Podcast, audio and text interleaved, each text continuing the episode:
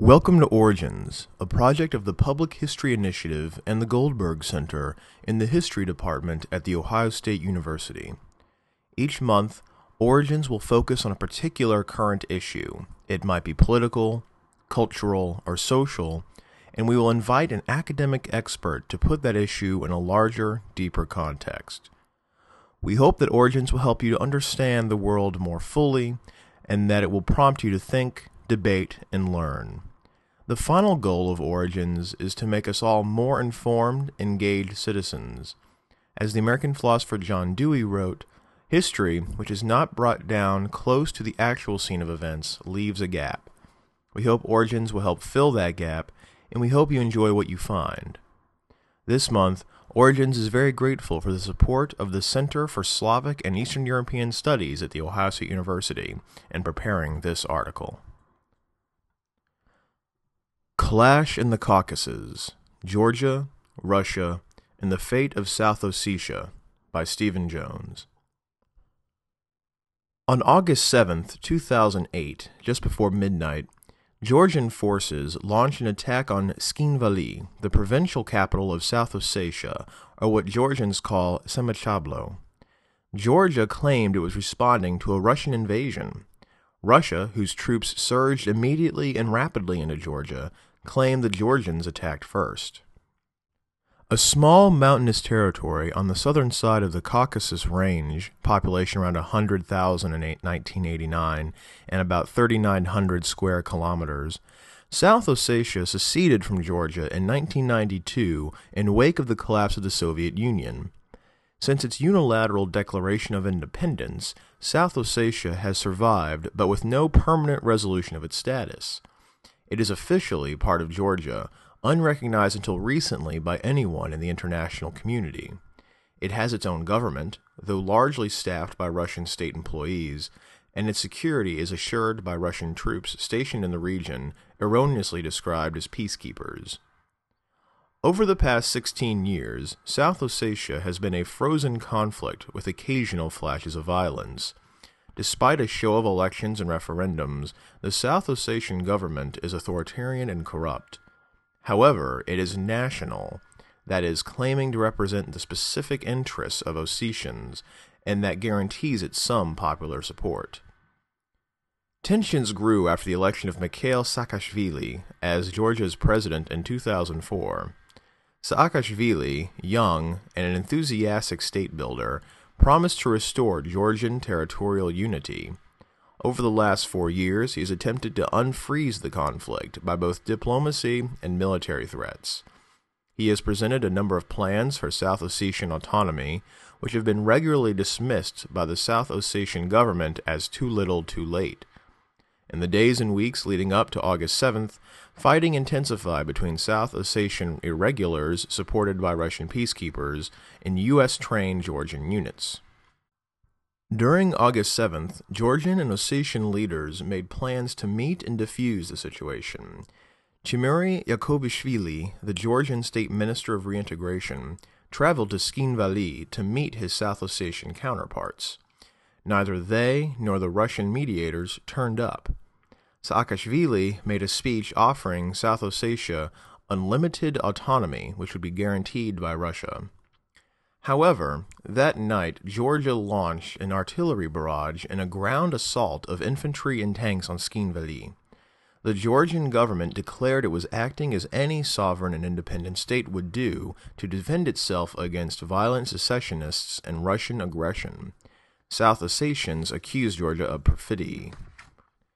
The Georgian attack caused significant damage, although arguments continue as to how severe. One Ossetian interpreter in Tskhinvali reported on August 10th that he was standing in the city center, but there's no city left. Later, UNOSAT imagery suggests around 5 to 6% of the city was destroyed, though predominantly in residential areas. There are arguments, too, over casualties. The casus belli for Russian invasion was Georgian genocide against the South Ossetian population, a claim that was subsequently shown to be greatly exaggerated. Current estimates are between 1,000 to 1,200 dead on both sides. Both Georgians and South Ossetians suffered horribly and fled their homes, but it was mostly Georgian villages that ended up ethnically cleansed. Moscow's response to the Georgian attack was fast. So fast, according to Secretary of State Condoleezza Rice, that she was convinced it was pre planned and premeditated. Tanks and troops poured across Georgian borders, picking up South Ossetian militia along the way. The Georgian army retreated under intense artillery and airstrikes on its positions in Tskhinvali. Russian troops quickly crossed over from the demarcated conflict zones in South Ossetia, where they had operated with official UN sanction as peacekeepers since 1992. They drove deep into Georgian territory, occupying Gori and the vital Georgian port of Poti on the Black Sea coast. Russian Prime Minister Vladimir Putin, in Beijing for the Olympics at the time of the Russian attack, returned to Vladikavkaz in the Russian province of North Ossetia to oversee operations. Putin had bitter relations with President Saakashvili and may have felt a personal stake in teaching him and Georgia a lesson. Immediately following the Russian occupation, Russian backed forces in Georgia's other frozen conflict in Abkhazia another secessionist region that had won de facto independence from Tbilisi in 1993, but remained unrecognized by the international community, pushed Georgian villagers and soldiers out of the Kodori Gorge. This is a slither of Abkhazia that the Georgians had continued to govern after their defeat in 1993. The United States, an active ally of Georgia and its American educated president, Saakashvili gained a law degree from Columbia University, passed a congressional resolution defending Georgia's right to territorial integrity and condemned the Russians' illegal occupation of Georgia. After quickly helping 2,000 Georgian troops that had been supporting U.S. forces in Iraq to return to defend their state, President Bush offered Georgia $1 billion in humanitarian aid and assistance and continued to put pressure on Russia to withdraw. On August 26th, Russia officially recognized South Ossetia and Abkhazia as independent sovereign states, the first country in the world to do so. Nicaragua, thus far, is the only other country to follow. The Russian leadership cited the precedent of Kosovo which many Western states recognized following Kosovo's unilateral declaration of, of independence from Serbia in February 2008. Jubilant Ossetians and Abkhazians spilled onto the streets, waving flags, firing guns, and honking car horns in celebration. The question what drove President Saakashvili to use military force to regain Georgian lands when the Georgian army was standing in readiness across the border will become a central debate in Georgia and around the world in the months to come. Whatever the answer, a Rubicon was crossed on August 7th. A small war with big repercussions. This brief, one sided war, which lasted only five days and ended in Georgian military defeat, will have wide and lasting implications not only for the people and politics of the region, but for global strategic relations. The military conflict will have a serious impact on Russian US and Russian European Union relations. It may not presage a new Cold War or the threat of a Third World War, as some sensationalists have suggested. Russia is too weak for that, and neither the US nor the EU is willing to completely isolate Russia. But the conflict demonstrates a major shift in the Eurasian geopolitical map. Russia's invasion of Georgia showed up the West's weakness, the uncertainty within NATO about its commitment to Georgia and Ukraine, the EU's reluctance to jeopardize the steady stream of oil and gas from Russia, and the United States' limited capacity to extend a hand to allies in unstable regions for fear of being dragged into expensive foreign policy commitments. For all this, however, Russia should not get too overconfident. Its successes this summer came as a result of a declining and preoccupied United States, rising oil prices that have shored up Russian revenues, and an EU dependent on Russian energy. In reality, as the collapse of the Russian stock market showed in August, its economy is deeply vulnerable to external shocks. The August War will affect all former Soviet republics. Russia has reclaimed its sphere of influence, and Russia's neighbors have taken notice.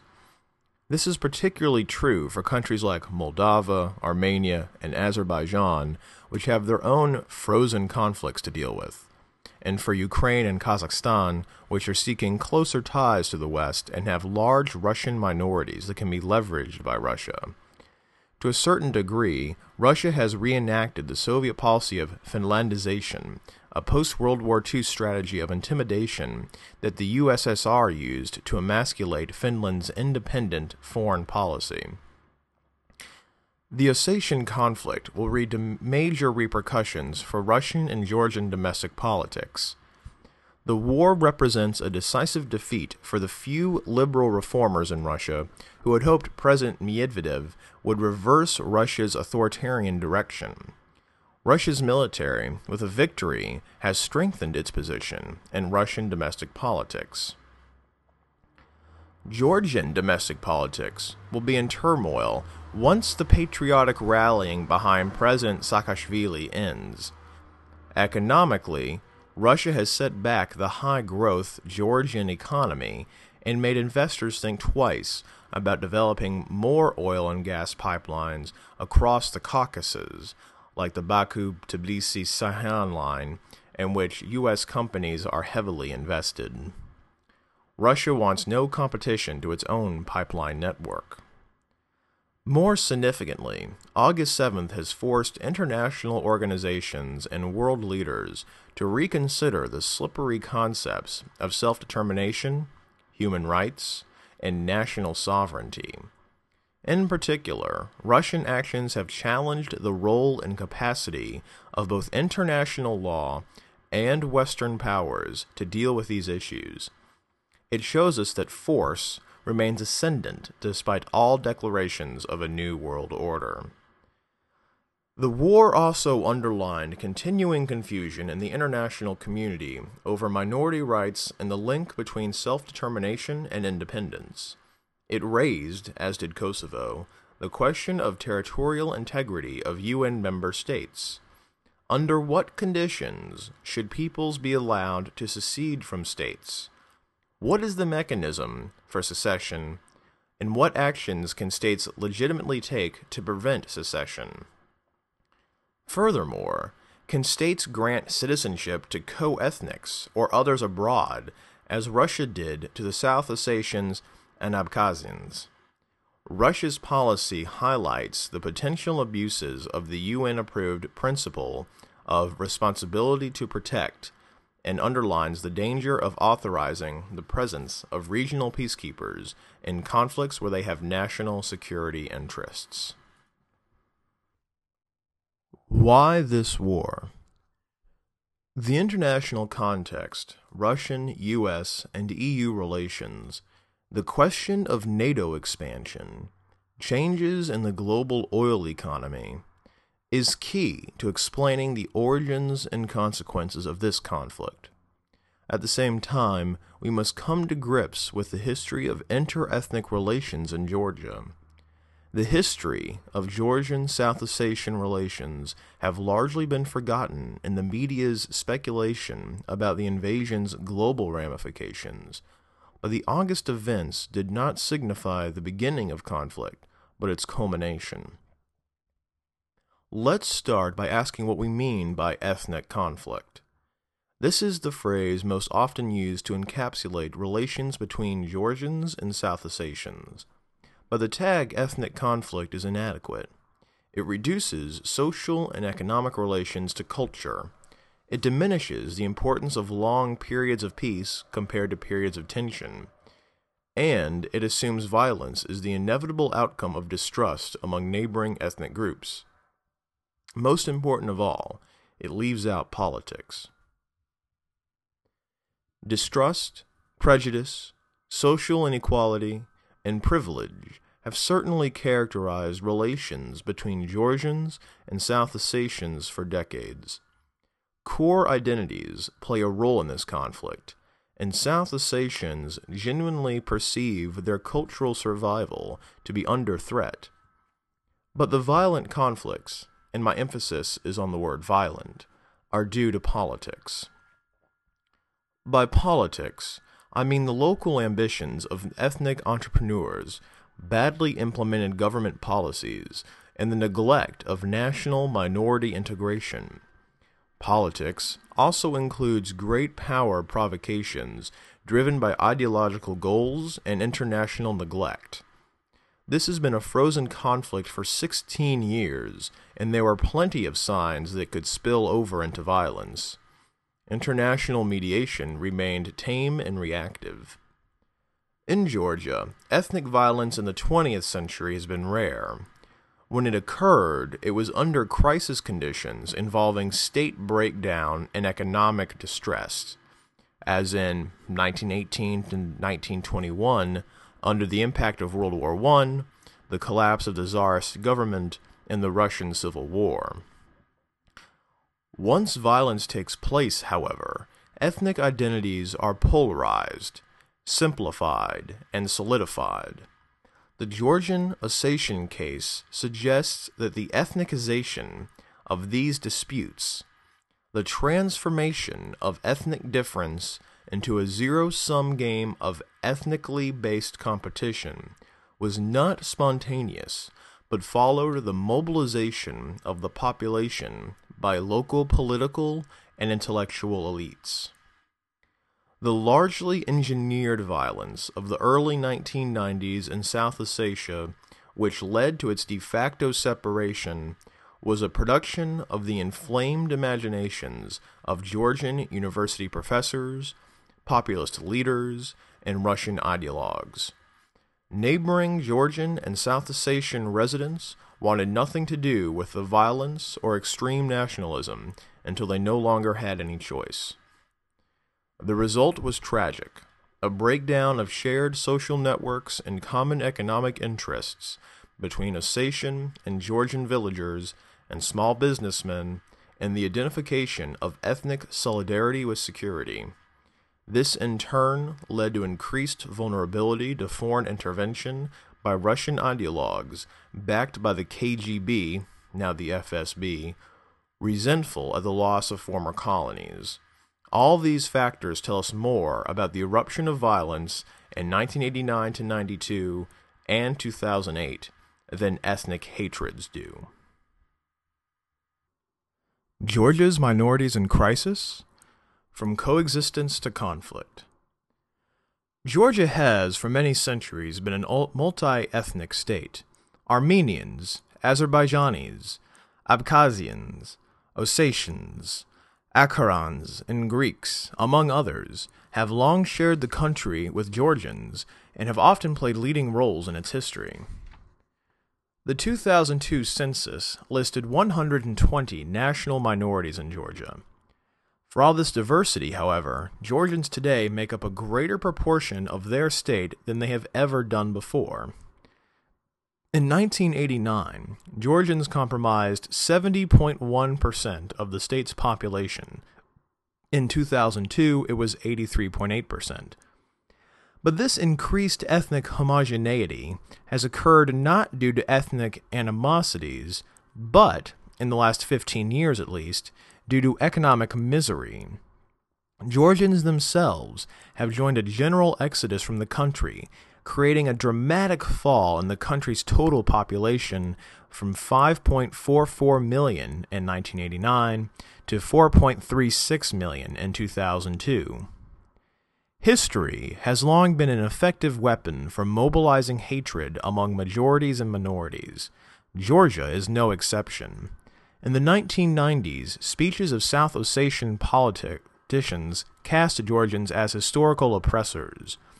Georgians, though to be fair, neither President Eduard Shevardnadze nor President Saakashvili characterized South Ossetians as historical interlopers who had only recently settled in Georgia. In fact, however, South Ossetians, speakers of an Indo European language and mostly Christian, arrived in the Caucasus many hundreds of years ago and dispersed and intermarried among the Georgian population. Despite the inflammatory rhetoric of the 1990s, relations among Georgians and Ossetians have been characterized, on the whole, by peaceful coexistence and intermingling. The general tranquility was interrupted only by brief periods of violence that occurred at times of economic crisis and state breakdown, particularly in the aftermath of the collapse of the Tsarist state in 1917 and again in the 1990s following the collapse of the USSR. In the period of the First Georgian Republic, before the Bolshevik takeover, South Ossetians, and Abkhazians also, were concerned about their existence in a newly independent Georgia. Many joined the Russian Bolshevik cause against the fledgling Georgian Social Democratic state, but many did not.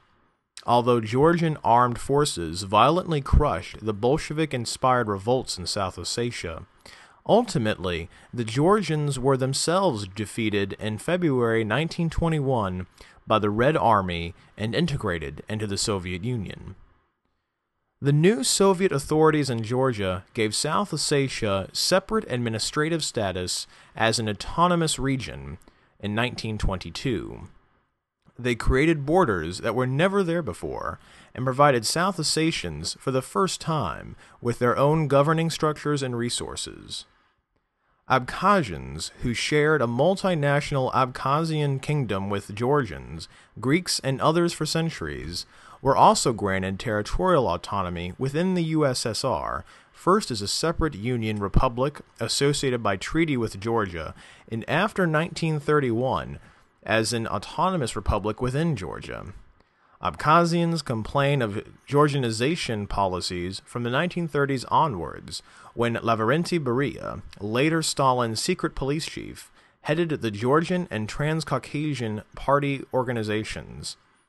Beria closed Abkhazian radio stations and Abkhazian language schools, Georgianized the Abkhazians' Cyrillic alphabet, and began a policy of Georgian settlement. At the same time, though, Georgians intermarried with the Abkhazians and coexisted with them in mixed villages and neighborhoods.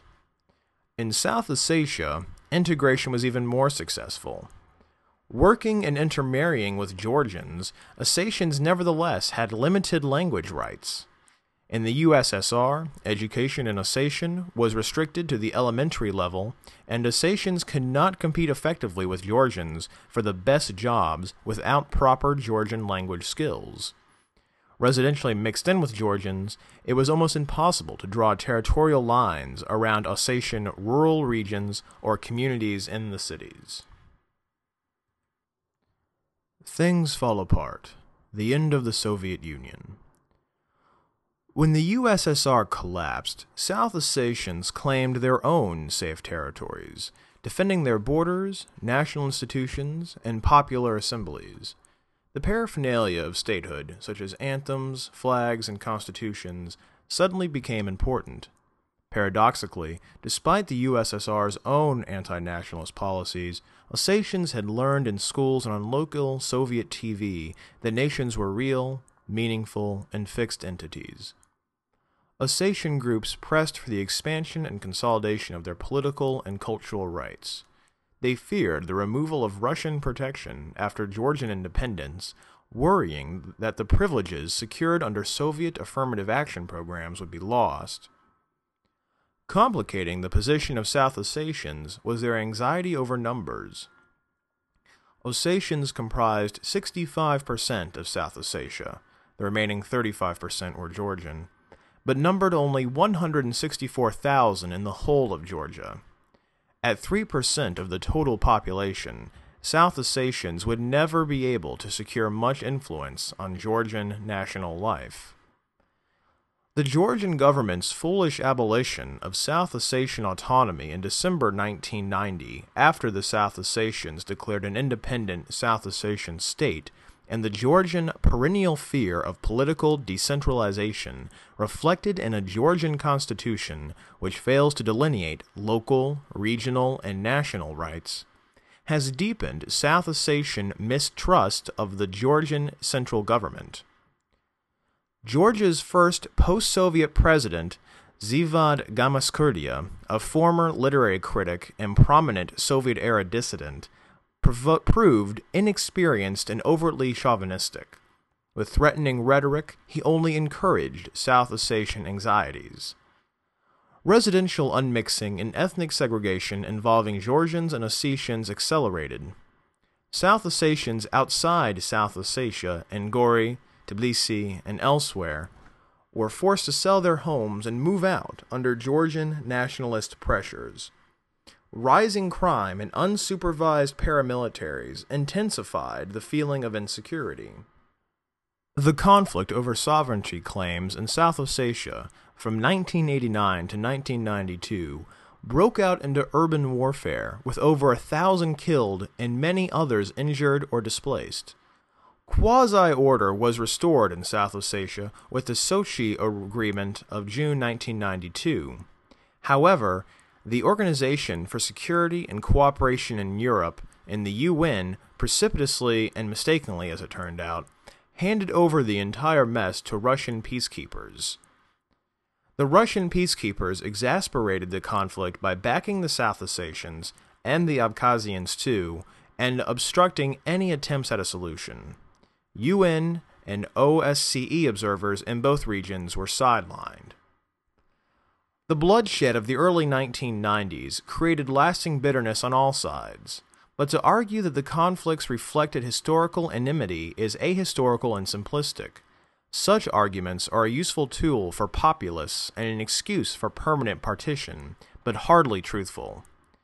In reality, although there was distrust between Georgians and South Ossetians throughout the 1980s, the violence in the 1990s and again in 2008 was engineered by populist politicians and supporting intellectuals, by Russian pro Soviet political activists resentful of the Union's decline, and by Georgian, Abkhazian, and South Ossetian paramilitaries eager to exploit their power while the opportunity lasted. After the physical conflicts end, distrust is deep, but there is always room for reconciliation on the ground based on what are commonly called confidence building measures. Despite political rogues and unabashed nationalist rhetoric in the 90s, Georgians and South Ossetians in the villages and small towns continued to work and trade with one another. However, after the early 1990s, the conflict dynamic had changed. Now smugglers, soldiers, nationalist politicians, and Russian peacekeepers all became invested in the preservation of conflict. Georgian and South Ossetian villagers continued to interact, but no matter how much they desired peace, power was not in their hands. Mikhail Saakashvili, The Rose Revolution, and the Road to August 7th. Eduard Shevardnadze, the former Soviet foreign minister under Gorbachev, took over the Georgian presidency in 1992 after Gamsakhurdia was ousted in a coup. He led Georgia until 2003 when it was his turn to be ousted. In his 11 years at the helm, Shevardnadze was unable to resolve the separatist conflicts, although he ended outright military confrontation and kept the conflicts more or less frozen. Abkhazia and South Ossetia were unsolved conflicts. Then, when Mikhail Saakashvili was elected president in January 2004 in the wake of the Rose Revolution, a peaceful pow- transfer of power to a new generation of leaders promising clean government, prosperity, and territorial unity. Saakashvili's approach to national minorities in the conflict in South Ossetia has been a mix of tough talk, humanitarian aid, and economic development, force, and negotiation. Saakashvili is first and foremost a state builder. His heroes are Kemal Ataturk, Charles de Gaulle, and Georgia's own historic state unifier, King David the Builder. He understands that integration of Georgia's minorities into the Georgian state is essential to effective statehood and is willing to accept a federal state to achieve it. However, his attempt to seize the initiative in South Ossetia by force in the summer of 2004, which led to dozens of deaths, was a bad start. It intensified mutual distrust and almost ended in war. It was followed by a Georgian humanitarian offensive in South Ossetia, including the construction of cinemas, the opening of banks and pharmacies, the promises for restitution for property lost or destroyed during the conflict. At the same time, negotiations under the auspices of the OSCE, which had helped establish the dysfunctional Joint Control Commission peacekeeping framework in South Ossetia, stalled. Georgia's offers for autonomy for South Ossetia included the establishment of a separate executive branch and a parliament, which, according to Saakashvili in a speech in 2005, would control issues such as culture, education, social policy, economic policy, public order, the organization of local self governance, and environmental protection. There would be language guarantees and meaningful representation in the center. These offers were rebuffed by the South Ossetian government with Russian encouragement as not enough. In 2006, the frustrated Saakashvili set up an alternative administration in Georgian held South Ossetian territories under the leadership of Dmitry Sanakoyev, an Ossetian and former prime minister of the secessionist South Ossetian region. The hope was that Sanakoyev could persuade South Ossetians that a federal relationship with Georgia was better than a besieged South Ossetia under Russian tutelage. But Russia, ostensibly protecting the interests of South Ossetians, was obstructive and ended any serious consideration of power sharing or negotiations. Russia's role illustrates the ideological and political strands that underlie the Georgian South Ossetian conflict. South Ossetia is not an open democratic system. It is pro Russian and, like Russia, authoritarian in style. South Ossetians publicly advocate independence, but the only realistic prospect is union with Russia. South Ossetians have accepted Russian citizenship in large numbers, though that is most likely for practical reasons, including the receipt of Russian pensions. However, there are genuine sentiments for national liberation. Most South Ossetians wish to merge with no- North Ossetia across the Caucasus Range, which lies within the Russian Federation. Independence for South Ossetia, given its size, location, and Russia's own strategic interests in the region, is a very insecure option, but union with the much larger North Ossetia promises sanctuary in numbers. Ironically, given the absence of any genuine decentralization of power in Russia, South Ossetians could probably achieve more self government within Georgia than in Russia, where the president appoints the national republic's leaders. The future. This war was a miscalculation by all involved, including the Russians. The future is bleak. Blood has been spilt again, and whatever trust was reestablished after 1992 has been destroyed along with the villages and lives of the victims. Claims for ethnically based borders supported by the Russian military have been reinforced, an unhistorical, unnatural, and unproductive situation for all locals trying to establish a decent and prosperous life for themselves and their children. All have lost out from the war, even the South Ossetians who are rejoicing in their victory. The South Ossetian population has declined in the past decade due to economic conditions and physical insecurity. After 2008, another 30,000 Ossetians left for Russia. Will they return? The Russian victory brings little prospect of change. Jobs, investment, or cultural development for the South Ossetians are further away than ever. It is unclear that owning a Russian passport gives South Ossetians full citizenship rights, including the right to reside and work legally in Russia economic rehabilitation will be slow, and dependence on Russia will increase. Before August, the vague prospect of demilitarization and greater democracy in South Ossetia as part of the UN and OSCE sponsored negotiations was distant, but it has been replaced by remilitarization, Russian military bases, and resurgent nationalism. It is unlikely that moderates on any side will be able to raise their voices for some time. The door has closed for decades. The hope is that international peacekeepers will take a forceful role in rehabilitation, reconciliation, and peacekeeping, something they failed to do in the preceding decade. The answer is not reinvesting in military defense, but in economic development, trade, and dialogue, and the return of internally displaced persons to their homes. Realistically, too much depends on the Russian leadership.